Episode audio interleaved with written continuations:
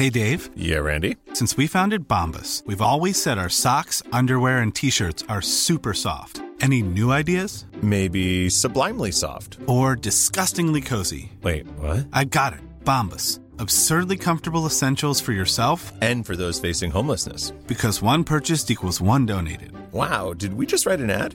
Yes. Bombas. Big comfort for everyone. Go to bombas.com slash ACAST and use code ACAST for 20% off your first purchase. Quality sleep is essential. That's why the Sleep Number Smart Bed is designed for your ever evolving sleep needs. Need a bed that's firmer or softer on either side? Helps you sleep at a comfortable temperature? Sleep Number Smart Beds let you individualize your comfort so you sleep better together. JD Power ranks Sleep Number number 1 in customer satisfaction with mattresses purchased in-store. And now save 40% on the Sleep Number limited edition Smart Bed for a limited time. For JD Power 2023 award information, visit jdpower.com/awards. Only at Sleep Number stores or sleepnumber.com.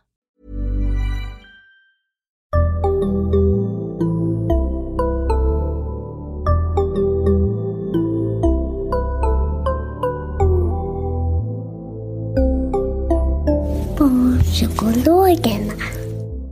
Hej och välkomna till ett nytt avsnitt av Barnpsykologerna. En podcast med mig, Lars Klintvall, och med... Liv Svirsky. Och idag ska jag intervjua dig, Liv, om eh, tvångssyndrom. Ja. Eller OCD, Yes. som det kallas när det ska vara lite fint. Vad står OCD för? Obsessive compulsive disorder. Mm, bra. Eh, Fint engelskt ord. Mm. Tvångsmässigt... Nej, vad blir det? Ehm, Obsessive, obsessive eh, är väl så här eh, besatt lite besatt och compulsive är tvångsmässigt. tvångsmässigt Besatt, tvångsmässigt. beteende. Det låter inte lika fint på svenska. Besatt, tvångsmässigt, sjukdom. ja, just det det. låter jättedåligt. Störning. Störning. Det låter jättedåligt på engelska. Ja, det låter dåligt. Tvångs, tvångsbeteende är mycket bättre. Tvångssyndrom. Tvångssyndrom. är Mm. mycket bättre. Eh, Ja, men berätta kort, vad, vad är det här? Vad definierar, när säger vi att en person har? Ja, det är ju när man har något sånt här repetitivt beteende. Något beteende som man upprepar på ett närmast tvångsmässigt sätt. Eh, väldigt ofta och mycket. Eh, vanliga sådana är ju till exempel att man kanske tvättar händerna på ett extremt sätt. Man tvättar händerna väldigt ofta. Eh, väldigt länge varje gång. Ofta enligt någon slags ritual. Alltså det ska tvättas på ett speciellt sätt och så. Eh, det brukar man kalla för. Eller det är ett typiskt så här, tvångsmässigt beteende. Mm. Så ta några exempel, vad är de andra klassikerna? Ehm, och sen kan det ju också vara eh, att man vill ha ordna saker på något speciellt sätt. Saker ska stå i speciell ordning, var sak på sin plats eller så. Eh, att man städar runt sig, alltså i sitt hem, i så att det ska vara väldigt, väldigt rent och man tvättar och städar och fixar och så. Eh, ett vanligt är ju också det här att man liksom försöker ehm, stänga av alla framförallt elektroniska grejer. Alltså stänga av spisen, stänga av vattenkranen i och för sig då, men också så här, allting som skulle kunna leda till någon slags olycka. Låser dörren upprepade gånger för att vara säker på att det är låst. Eh, sätter på larmet och kollar många gånger att larmet är på. Sådana saker. Mm. Ehm, och sen finns det ju tvång där det mer kanske är, där mer är ritualerna sker i huvudet kan man säga. Där man kanske ehm, ska tänka på vissa saker i en viss ordning eller så. Eller räkna på något visst sätt. Eller rabbla någonting för sig själv eller så. Ehm, och det kan vara allt möjligt. Det kan vara allt ifrån liksom att man kanske rabblar några vissa siffror till att man ska ha någon, slags, ha någon form av men nästan som en liten besvärjelse. Inget ont får hända någon jag älskar ska man säga på ett visst, ett visst antal gånger i en viss ordning efter vissa situationer eller så. Mm. Ehm, Och båda de här grejerna som du säger då, både saker som man ser, kolla att man har låst dörren 40 gånger och göra den här ramsan i huvudet. Det är ett tvångsbeteende. exakt. Just det. Precis. Bra. Och oftast så gör man sina tvångsbeteenden i syfte att sänka ångest. Mm. Eller oftast, det är därför man gör det. Man, någonting väcker ångest i en.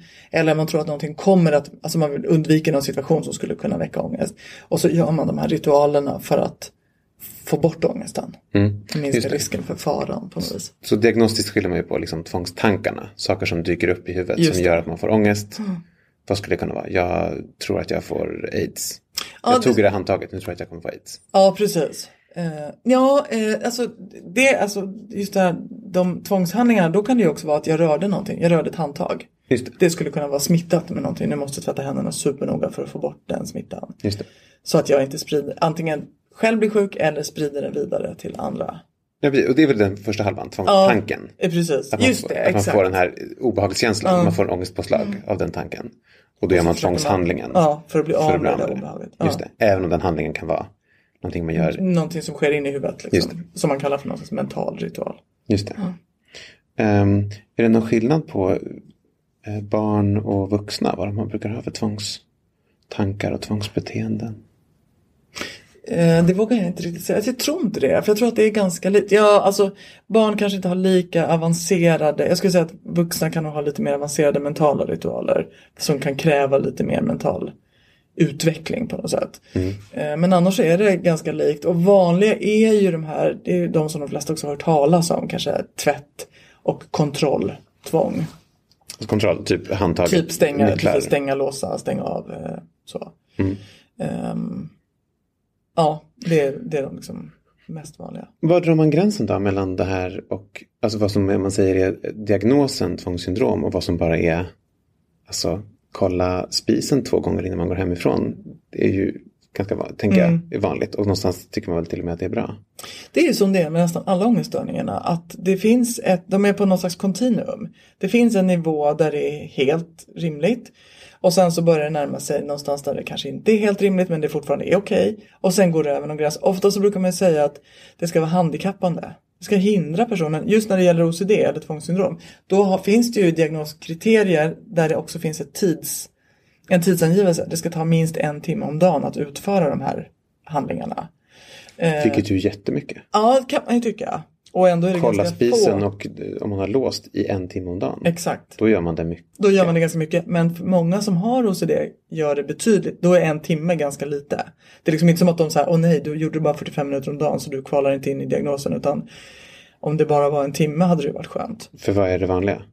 Eller Alltså- vanliga, vad förekommer? Ja, men alltså lång tid. Ja, men det, finns ju, det finns ju personer till exempel som har renlighetstvång då. Som kanske duschar en timme åt gången två eller tre gånger om dagen.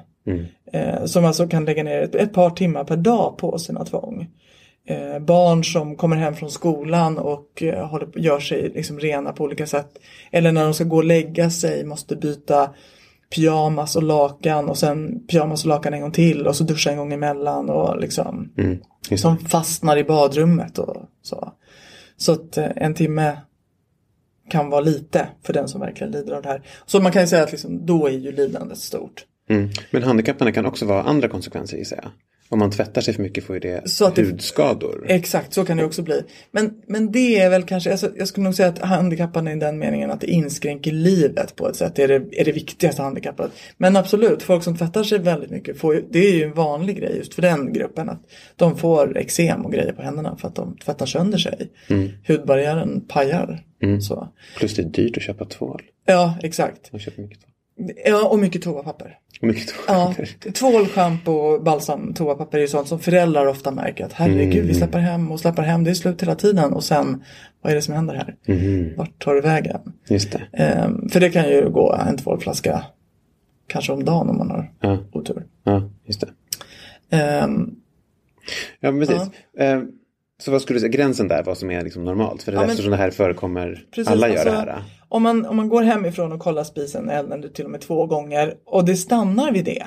Det blir inte så att man sen när man har gått iväg kommer på att kolla det och springer hem igen och igen och igen och sen plötsligt är det tre och fyra och fem och sex och tio gånger. Alltså håller det sig på en nivå som är så här, ja det kanske är onödigt men jag gör så här och det funkar. Ja men då så, gör så då. Just det. Ehm, jag, ja, Nej, för jag tänker som vanliga saker som är ehm, det här med att inte gå på eh, streck. streck i trottoaren. Eller typ så här, inte gå på avbrunnar. Sådana saker gissar jag att nästan alla har minns att de gjorde när de var små. Och Ja, många barn fortfarande precis. håller på med. Och det betyder inte att man är på väg att utveckla OCD.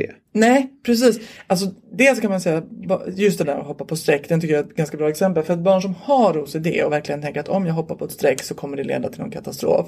De skulle till exempel, om man ser bussen stå på stationen och man har bråttom för man ska någonstans. De barnen, om de råkar springa på ett streck, då missar de hellre bussen för att liksom gå tillbaka och göra någon ritual för att oskadliggöra det där, gå på sträckandet.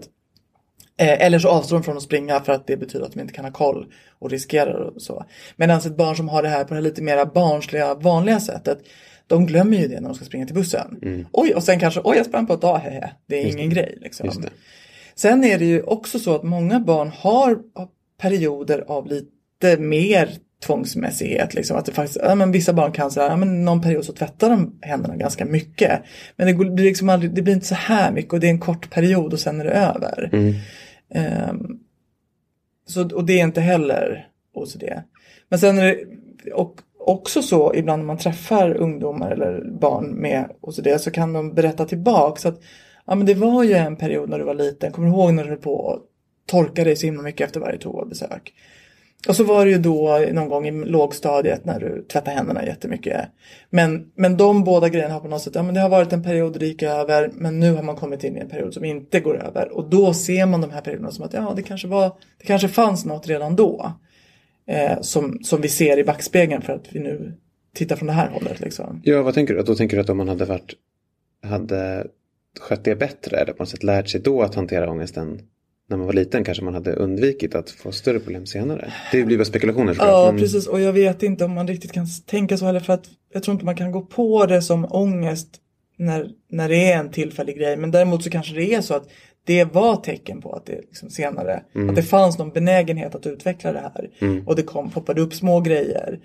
Eh, eller så kanske, ja, det, nu spånar jag för det här kan inte jag basera på forskning faktiskt. Men mm. jag tänker också att det kan ju vara så att när det ett barn som har gjort, haft de här små grejerna hamnar i något skede i livet där det blir extra sårbart, ja då blommar det ut. Det extra sårbart alltså att man är stressad i övrigt? Det eller? skulle kunna vara så. Kanske att man har varit sjuk, kanske att man är stressad av något annat, kanske att det händer något i familjen som påverkar eller liksom mm. något hormonellt eller vad som helst som mm. ändå liksom får det. Ja, och då, då blev det faktiskt tvångssyndrom av det. Hade inte den sårbarheten eller liksom störningen dykt upp i livet så hade man kanske aldrig utvecklat OCD. Mm.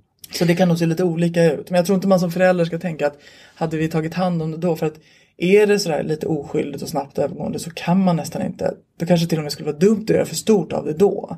För då skulle barnet börja liksom, vad, vadå vad är det här för fel, mm, vad är det för fel på just mig? Det, och just, liksom. det, just, just det. Jag tänker det, det finns ju likhet här med tvångsmässiga beteenden eller repetitiva beteenden som man kallar det med barn som har en autismdiagnos. Just. Eh, och då, vissa barn så måste man verkligen hålla ögonen på att mm. om det börjar bli en ritual så måste man hela tiden, typ där, man ska alltid se till att gå lite annorlunda väg hem från skolan. Mm. Eller man ska alltid, du vet, eh, hålla ögonen på liksom, så att inte barnet börjar göra en ritual av någonting. Så att man liksom hela tiden ser till att variera saker. Ja. För att man inte ska bilda saker längre fram. Jag vet inte om man kan tänka lite samma här. Att man vet att ett barn har en viss tendens till att utveckla sådana här tvångsbeteenden. Att man liksom ska se till att lite sabba för dem. Förstår jag menar? Typ. Jag tror att om man Glömma har... bort att tvätta händerna någon gång. Ja, om man har, har ett barn som kanske har haft en episod av tvångssyndrom. För det finns en återfallsrisk. Eh, och, och där, det, då kan det ju vara så att liksom, ja men okej om det här barnet senare i livet, till exempel i en tentaperiod eller någonting, ja då kanske man ska vara lite vaksam på att då är det ju inte ett barn längre, då är det ju en ung vuxen. Men att, ja men okej jag vet med mig att när jag blir väldigt stressad till exempel inför en tenta, då börjar jag städa och fixa och ställa saker i ordning och hålla på. Så då får jag passa mig. Då ska jag inte ge efter för det utan då ska jag snarare så här, ha lite kaos. Så att jag liksom passerar. Kan, annars kommer det spirala iväg. Exakt, då, det. det. skulle kunna vara liksom Just ingången. Just. Samtidigt som jag tror att återigen på det normala. Det är nog många studenter som kan känna igen hur man börjar fixa och dona när man ska tenta. Dels som ett sätt att prokrastinera. Jag tänkte också det, det är ju bara undvikande av att plugga. Ja, för en del är det men det finns ju också det här liksom stressrelaterat. När man är stressad så får man ett ökat behov av ordning. Mm. Eh, då måste sakerna vara på sin plats. Och, och många, resfeber är också en sån här klassiker tycker jag. Hur många när de ska ut och resa letar efter sitt pass i ytterfacket i väskan sex gånger. Fast man vet att man har lagt det där. Det är också någon sån här liksom att när ångest, oro, nervositet stiger igen så kan just sånt här vad det är man söker. Så jag måste veta att allting är där. Och man börjar så här, sitter i taxin till Arlanda och låste jag dörren? Låste jag verkligen dörren? Mm. Så det, det, är ju stresskänsligt det här. Mm. Men fortfarande då, då är man fortfarande på normaldelen av kontinuumet. Det har liksom inte blivit ett hinder om det inte är så att man är ute och reser jämt och alltid oroar sig. Håller på med det här. Mm, då blir det jobbigt. Uh, det här är ju också en skillnad med autism, uh, repetitiva Ja. beteenden. Det man kallar repetitiva beteenden där är ju oftast att man så här pratar om sin anime-serie som man kollar på hela tiden. Mm. Eller att man tjatar om eh, pansarvagnar från andra världskriget alldeles mycket. Eller vad det nu kan vara för någonting. Det. Och det där ökar ju inte när man är stressad. Utan Nej. det där gör man ju inte för att när man har en autismdiagnos och har sådana här upprepade beteenden. är ju inte det för att man försöker ångestreducera. Just det. Det är för att man tycker det är kul att prata om pansarvagnar. Man tycker pansarvagnar är superroliga. Mm. Och då tycker man ju inte att det är roligare för att man är stressad. Nej. Utan, jag förstår vad du menar. Det är inte, syftet där är ju inte att bli av med en känsla utan snarare att man tycker att det är roligt. Mm. Det är en skillnad också mellan autism och tvångssyndrom. säga. Och sen kan det väl vara så också med till exempel ett autistiskt barn som har ett stort behov att alla saker ska stå på sin rätta plats. Att det inte i första hand är liksom ångest i den meningen att om de inte gör det då skulle mamma kunna hamna i en bilolycka på vägen hem. Utan det är liksom det blir kaos för mig om jag inte har mina saker där de ska vara. Så någon form av ångest visst men inte den här ångesten som har, leder till någon annan hemsk konsekvens som skulle... Men där finns det ju poäng också. Det utesluter ju inte, bara för att du har en autismdiagnos betyder det att man inte också kan ha en det, OCD-diagnos. tvångssyndrom. Det skulle, Mm. tvångssyndrom. Det skulle man ju kunna, ta det där fallet, skulle det kunna vara så att personen har autism. har båda. Och också har Ja. Mm. tvångssyndrom. För att man måste ställa saker och allting i ordning. För om någon stör det så blir man superarg eller Mm. tycker det är jättejobbigt. Då kanske det är relevant att prata om två diagnoser. Just det. Ehm, Det som jag bara tänkte på som jag kan lägga till är just det här att ofta så är ju det som den som har tvångssyndrom är rädd för är ju någon form av katastrof av typen om jag rör det där handtaget som kanske någon innan mig har rört vid som hade en farlig sjukdom då kommer antingen jag bli smittad eller så kommer jag föra den smittan vidare och då är det mitt ansvar att mina småsyskon fick det eller min familj eller andra på skolan eller så.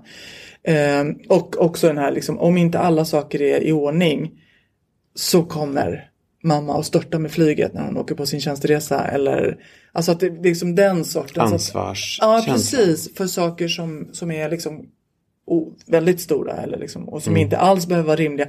Eller såklart om jag inte kollar att spisen är avstängd då kommer det börja brinna. Som är en rimlig, hela- det är en logisk koppling. Det fins någon slags logik och då är jag ansvarig för att det började brinna och för alla människor som dog i branden och så liksom.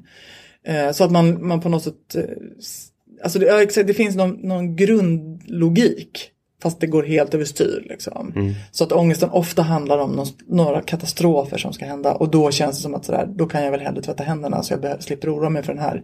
Eller till och med med små barn som faktiskt inte riktigt förstår att det inte är rimligt. Så kan det vara så att nu tvättar jag händerna så att de andra inte ska dö. Det är Och att man faktiskt så. tror att det är sant. Exakt, precis. Just det. Men om en vuxen sa det, då skulle man tänka att den var skådis. Ja men precis, alltså då, då ställer man ju lite större krav på att de ska förstå att det är inte, det är inte riktigt så det ser ut. Du tvättar händerna för att du ska slippa oroa dig för att. Mm. Men en vuxen skulle också säga, ja, jag, håller, jag tycker själv att det här är töntigt. Åtminstone en vuxen i terapirummet när allting Ja, nej, är inte när- inte när nej, man- Precis, nej, då är det ju så här, jag slutar inte tvätta händerna. Just det. är Men i terapirummet så skulle Ja, man säga, så- jag så- jag håller, ja, det är klart det inte att jag tvättar händerna som får dem att inte dö i... Precis. Jag vet att jag gör något Böldpest. orimligt men jag kan ändå inte sluta för Just när det. jag står där så. Just det.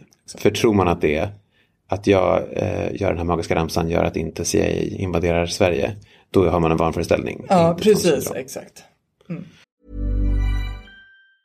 When you're ready to pop the question, the last thing you want to do is second guess the ring. At Bluenile.com, you can design a one of a kind ring with the ease and convenience of shopping online. Choose your diamond and setting. When you find the one, you'll get it delivered right to your door. Go to Bluenile.com and use promo code LISTEN to get $50 off your purchase of $500 or more. That's code LISTEN at Bluenile.com for $50 off your purchase. Bluenile.com code LISTEN. Since 2013, Bombas has donated over 100 million socks, underwear, and t shirts to those facing homelessness. If we counted those on air, this ad would last over 1,157 days. But if we counted the time it takes to make a donation possible, it would take just a few clicks. Because every time you make a purchase, Bombas donates an item to someone who needs it. Go to bombas.com slash ACAST and use code ACAST for 20% off your first purchase. That's bombas.com slash ACAST, code ACAST.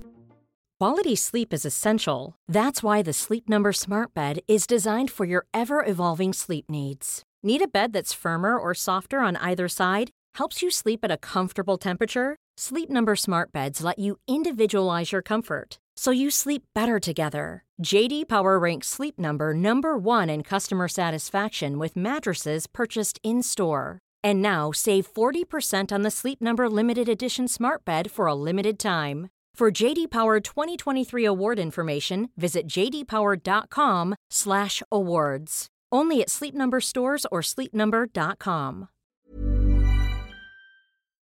Um, men, Okej, säg att man har ett barn då som har det här problemet att man har något, gör något, saker dyker upp i huvudet eller man gör någonting, man tar på ett handtag eller vad det kan vara. Så får man jättemycket ångest och så gör man någonting, någon tvångshandling för att bli av med den känslan. Mm. Vad gör man om man går i terapi för det här? Om man så skulle söka hjälp för det? Vad betyder det? Det här är ju då faktiskt rätt tuff behandling. Därför att det som barnet måste göra är ju att utsätta sig för det som den tycker är jobbigt. Mm, den första halvan. Ja, precis. Alltså typ röra på handtaget. Men inte tvätta händerna. Så att rör handtaget så att då ångesten väcks för du tänker att du kommer smitta. Tvätta inte händerna utan gå och till exempel rör på massa andra saker. Sprid den där så kallade smittan. Eller liksom. Mm, gör det värre? Exakt, så att man Behandlingen kallas exponering med responsprevention. Det är också ett knäppt ord. Men det är liksom exponering, alltså utsätt, sig för, utsätt dig för det.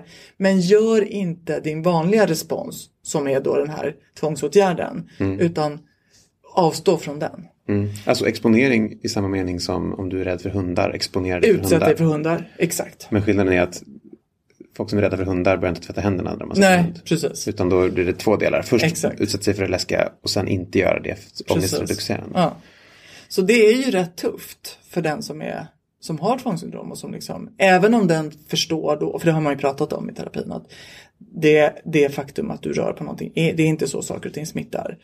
Men så fast den vet det logiskt liksom, så är det jättetufft att stå emot ångesten. Sen brukar man göra det här i någon slags trappstegsmodell så att man ändå liksom, men man, Som gör- man skulle gjort med hundarna. Ja exakt, man börjar med en liten snäll hund på långt avstånd. Mm. Man börjar med ett litet snällt handtag. Handtag som Ett är litet ganska... leksakshandtag. Nej vadå, vad, ett säkert handtag, vad är det? Ja men det kan ju Hemma. vara, ja precis. Eller på terapi, i terapirummet eller så. Ja. Ehm, och det kanske första steget kan ju vara så här, men bara nudda handtaget med en nagel eller så. Mm. Och så inte tvätta. Och liksom. Och då, mm, om jag ska gissa, då måste ju målet vara att man gör så läskiga handtag så att man ändå klarar sen att inte gå och tvätta händerna. Ja precis, det, exakt den kombinationen behövs ju. Mm. Så att man inte, för att skulle man säga okej jag kan röra det här jätteäckliga Om jag får handtaget om jag får tvätta händerna en halvtimme efteråt. Precis. Och tills jag tvättat händerna så kommer jag gå med handen högt upp i luften så att den inte kan Just röra det, något. just det, just det. Eh, så att det gäller ju verkligen liksom att så här, inte förstöra exponeringen med att utföra sin ritual. Utan Mm. att det är liksom en dealen är att göra båda dem. Hur, jag, om att du har 45 minuters session. Personen ni pratar lite i början, man tar på handtaget, sitter och står ut med att inte tvätta händerna och sen så fort man har gått därifrån så springer man in på Och där brukar man också göra en deal om att så här, jag förstår ju att du kan gå och tvätta händerna så fort du kommer härifrån. Vad kommer hända om du gör det? Men har det ändå funkat då? Om man Nej, klarar nej, nej, nej, oftast så får man ju säga att nej, du får inte göra det. Alltså, du får avstå från att tvätta. Du får tvätta händerna när du...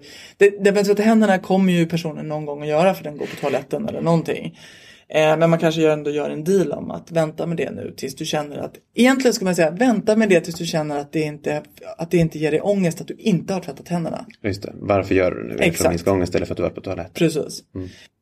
Hur blir det här om man är ett litet barn då? Blir det svårt att... Jag antar att det blir svårt att förstå. Så här, varför ska jag göra en jobbig grej och sen vara kvar i det jobbiga utan att få göra det där som jag vet kommer få det att kännas bättre? Eller så här, det, varför ska jag tänka en läskig tanke och sen inte få ta bort den? Det måste Eller svårt göra barn. läskig handling och inte få... Göra en läskig handling och sen inte få göra nästa annan Alltså, man, gör, man behandlar ju sällan, eller så här, egentligen aldrig. Man, kan inte, man ska inte behandla ett barn. Barnet måste förstå vad han- behandlingen går ut på. För annars blir den ett övergrepp. Gör massa hemska saker, har massa ångest. Hejdå. Liksom. Det kan vi inte utsätta barn för. Så det betyder att man behandlar ju barn som själva upplever att de har ett problem. Och som de faktiskt förstår att de vill att det här är inget bra, de vill bli av med det. Och som också kan förstå eh, det som man kallar för behandlingsrationalen. Alltså hur behandlingen fungerar. Du ska utsätta dig för ångest under en tid därför då vet vi att ångest går över. Och när den får göra det då vet vi att den inte kommer tillbaks på samma sätt heller. Eh, och det måste man liksom förstå för att vara, vara beredd att göra det. Annars blir det bara hemskt. Blir, sätter det någon gräns då för hur små barn som kan... Ja, och det går inte att sätta någon exakt ålder för barn är ju olika. Men jag skulle säga att oftast så kanske man behandlar barn från 10 år och uppåt. Någonting. Men sen finns det absolut eh, mycket äldre barn med tvångssyndrom som förstår men som ändå inte går med på behandlingen för att det är för läskigt och jobbigt och tufft. Och liksom. In, det gäller ju förstås inte bara tvångssyndrom, det finns även andra ångeststörningar. Ehm, så att fast man liksom verkligen har liksom den intellektuella kapaciteten att förstå så känns det ändå för tufft att genomgå det. Mm. Är det jättetufft att genomgå det? Är det superjobbigt? Nej, alltså det är, all ångestbehandling är tuff på det sättet att man ju måste stå ut med ångest. Men sen är det ju för många så att de upplever att det var inte så farligt. Men om man undviker ångesten hela tiden, vilket ju det personer med tvångssyndrom gör genom att göra sina ritualer. Så får man ju aldrig riktigt veta hur jobbig ångesten är. Mm. Så att liksom, om man står där och tvättar och tvättar och tvättar och tänker att det här, liksom, det här känns ju ändå bättre nu än att usch vad hemskt det hade varit om jag inte hade fått tvätta. Och sen får man inte tvätta så kanske man märker att det var inte så farligt. Det gick ju ganska fort. Det, det var ju ganska okej. Mm. Det var ju till och med rätt skönt att slippa stå här i en halvtimme och tvätta händerna. Så en del av det handlar ju om att det man aldrig gör, det kan man inte egentligen veta vad det är. Och sen när man väl testar och utmanar det så visar det sig att det var inte så jobbigt. Precis. Det är lite som att åka berg och dalbana. Att liksom, om man inte åker den så vet man inte hur det känns. Jag har åkt berg och dalbana och det var mycket jobbigare. du trodde innan. jag trodde att så var. kan det vara. Det kan också för vissa tydligen vara mycket roligare. Eller så åker man inte berg och dalbana. Det är ett Exakt, helt just okej livsval. Just det. Tack. Ehm, precis, men, som i all KBT så tänker jag att man får väl hemuppgifter som man ska göra Ja. mellan gångerna. Mm, precis. Eller? Mycket, det bygger ju mycket på. Ja. Att man ska öva hela tiden och få snabbare resultat. Typ då, då gör man bara samma sak som man gjorde under Ja, oftast gör man det. Mm. Man övar någonting tillsammans eller man bestämmer någonting tillsammans och sen går man hem och övar på det. Mm. Vad, eh, vad blir ens roll som förälder eller som pedagog i så fall? Då? Alltså det pedagog kanske inte, jag skulle säga förälder i första hand för det är ändå liksom den viktigaste. Eh, dels så handlar det om för föräldrar, ofta så är fam- hela familjen liksom ganska insnärjd i det här tvångsnätet på något vis. Föräldrarna har, eller föräldern har fått en roll att men en del föräldrar kan hamna i att de säger till barnet nu behöver du inte tvätta händerna längre, nu är du klar. Eller föräldrarna Och att det blir regeln. Man tvättar tills föräldern säger att det är färdigt. ja, det kan man säga. Det är inte regel, men för barnet blir det på något sätt någon annan gick in och tog ansvar. Då är det inte längre mitt fel. Om det här inte var nog så är det inte mitt fel. Vad skönt, nu kan jag sluta. Så föräldern gör det kanske som ett sätt att hjälpa barnet att sluta. Men för barnet blir det liksom, ja tack, du tog det. Och i en del familjer så där, men barnet går aldrig sist hemifrån för att det blir för jobbigt för barnet att hålla på och kolla att alla saker är stängda, avstängda och låsta och så. Så därför så utslipper barnet det. Eh, och det kan ju liksom, det är skönt för barnet men det blir ju ingen övning. Utan då är man ju kvar i det här. Ehm, föräldrarna kanske städar på det sätt som de vet att barnet önskar så att det ska vara rent och fint och fräscht och liksom, så att barnet slipper. Så en del blir för föräldrarna att sluta med sådana saker. Att inte längre liksom ställa upp Anpassa på tvånget. Nej, tvånget. exakt. Mm. Ehm, och sen blir det väldigt mycket att stötta barnet och peppa i att det här är ångest, det är jobbigt nu men det kommer gå över, vi vet det, vi vet vad terapeuten har sagt. Jag är med dig fast jag tar inte bort det från dig utan jag är med, jag liksom går vid din sida, ungefär så. Så föräldrarna är ju viktiga för att de, barnet behöver mycket stöd när det här ska göras. Ja, För man kommer känna sig lite jävlig antar jag om man vet att barnet vill ha det städat på ett visst sätt. Och Ja. att man slutar hjälpa till med det. Jag tror att man får tänka som förälder att man är jävlig på det sättet som man kanske är om man tvingar ett barn att ta en medicin som inte smakar så gott. Eller så att, att liksom, eh, det är en del av föräldraskapet att ibland liksom stå för det som är viktigt och rätt fast inte så poppis i stunden. Så om man som förälder verkligen har förstått varför man gör det här för sitt barn och att det är för att hjälpa. Då tror jag att man känner att man gör barnet en tjänst. Alltså hjälpa på lång sikt. Exakt, precis. Även om det är tufft för barnet i stunden. Men liksom det här, det här är bra för dig. Och jag tänker att så, det är så mycket man som förälder gör som är sånt. Det här är inte så roligt just nu men det här är jättebra för dig. Just det. Eh, så du, vi stänger av tvn nu fast du jättegärna vill kolla vidare. Det är inte så roligt just nu men det är bra för dig. Så att föräldern måste liksom bottna i att det här är rätt behandling. Om man nu ska um, gå i behandling då. Mm. Kan man vara säker på att man får någon effekt av det? Att det faktiskt blir bättre? Eller hur, hur mycket kan man tro att det kommer bli bättre? Alltså det man har sett i studier är att, att eh, ungefär 70% blir det som man kallar kliniskt signifikant förbättrad. Men det betyder egentligen att man inte längre uppfyller diagnoskriterierna och det är ju stor skillnad. Hur många sa du? 70 procent. Så det är ju många. Men det är klart att det är 30 procent som inte uppnår den förbättringen. De 30 procenten kan ju fortfarande förbättras men inte så mycket att de inte de, är fort, de har fortfarande OCD men de har det inte lika allvarligt som de hade innan. Så det kan ju ändå vara värt ett försök. Så det här är lite sämre behandlingseffekter än det här med specifik fobi? Ja, specifik fobi är bättre. Men det är också en inte lika begränsande och jobbig ångeststörning. Så att liksom, den är lättare att behandla bort. Sen för vissa så är mediciner ett bra, eh, för vissa är mediciner ett alternativ för de bara pallar inte behandlingen. Eh, och mediciner gör viss effekt så då kan ju det vara värt att undersöka. Där vet inte jag hur siffrorna ser ut men det får man ta med den läkare man pratar med. Det finns också studier när man har tittat på kombinationen, alltså mediciner eller KBT eller både mediciner och KBT. Eh, just för barn och ungdomar. Och då har man sett att mediciner och KBT verkar vara ungefär lika bra. Mm. Kombinationen är stråt vassare. Och utifrån det så har man då sagt att rekommendationen ska vara i första hand KBT. I andra hand kombinationen. För att bara KBT har såklart inga biverkningar heller. Exakt, precis, det finns inga risker. Liksom. Mm, precis. Så man börjar oftast med det. Eh, och sen när man märker att nej, men det går inte riktigt, då kombinerar man med mediciner. Men, och man vill helst inte ge bara mediciner för att någon gång ska man sätta ut medicinen och då är det ju väldigt bra. Liksom, I KBT lär man sig väldigt mycket om sitt problem och hur man hanterar ångest och så. Och det har man ju väldigt stor nytta av alltid. Alltså man ett, i övrigt i livet? Ja, dels i övrigt i livet och sen resten av livet. Alltså också om tvånget skulle dyka upp igen. För man kan få bakslag och återfall. Men har man ätit mediciner då har man liksom inte fått någon, man har inte så mycket kvar sen. Man slutar med medicinerna och sen står man där om någonting kommer tillbaks. Då vet man att medicinerna funkar nästa ja, gång? Det, det, eh, det, tror jag åtminstone att man vet. Det diskuteras väl i alla fall. Det också faktiskt om de funkar lika bra en andra gång. Men det, det får man ta med sin läkare. Mm. Eh, men det kan finnas en poäng med att jag tycker inte att man ska tänka bort mediciner som en möjlighet om man har det väldigt tufft. Utan det mm. finns där också. Ja, men för det här måste vara en skillnad, nu kill gissar jag, till skillnad från specifik fobi som är så här, har du behandlat bort din hundfobi? Ja, i och för sig, då kanske man får tillbaka den också. Om man sen inte träffar någon hund på tio Exakt. år och sen träffar man hundar Precis. igen. Mm. Då blir man rädd för dem igen.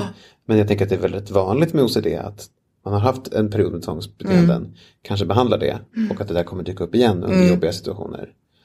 Livsomställningar, man Precis. blir gravid, man börjar en ny skola, byter jobb. Ja. Att då är det risk att det dyker upp igen. Exakt, så det finns verkligen ett värde att ha lärt sig verktyg som man dels kommer ihåg hur man skulle använda som man får kanske påminna sig ibland. Men också liksom har erfarenhet av att just det var så här man skulle göra. Mm.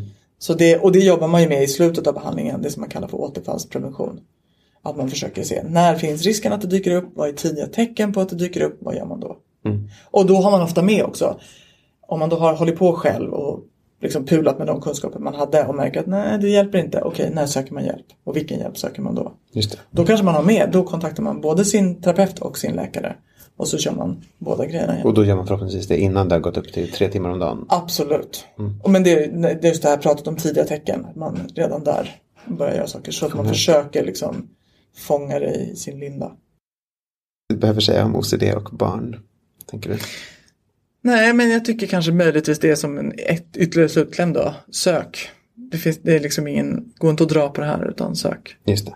Och det finns ändå faktiskt bra hjälp att få. Mm. Mm. Bra. Mm. Tack så hemskt mycket Liv. Tack själv. Eh, och tack ni som lyssnade. Och som vanligt så kan ni gå in på vår eh, Facebookgrupp, Barnpsykologerna. Eller följ oss på Instagram. Ja. Där Bra. vi också finns. Fast där vi heter Barnpsykologerna understreckare podd. Bra. Vi hörs.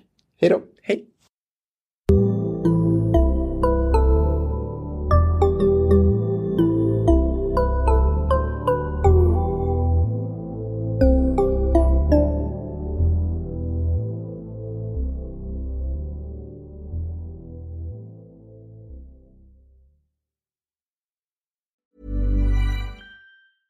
Planning for your next trip? Elevate your travel style with Quince. Quince has all the jet setting essentials you'll want for your next getaway, like European linen, premium luggage options, buttery soft Italian leather bags, and so much more. And is all priced at 50 to 80% less than similar brands. Plus, Quince only works with factories that use safe and ethical manufacturing practices. Pack your bags with high-quality essentials you'll be wearing for vacations to come with Quince. Go to quince.com/pack for free shipping and 365-day returns. Here's a cool fact: A crocodile can't stick out its tongue. Another cool fact: You can get short-term health insurance for a month or just under a year in some states. United Healthcare short-term insurance plans are designed for people who are between jobs, coming off their parents' plan, or turning a side hustle into a full-time gig Underwritten by Golden Rule Insurance Company, they offer flexible, budget friendly coverage with access to a nationwide network of doctors and hospitals. Get more cool facts about United Healthcare short term plans at uh1.com.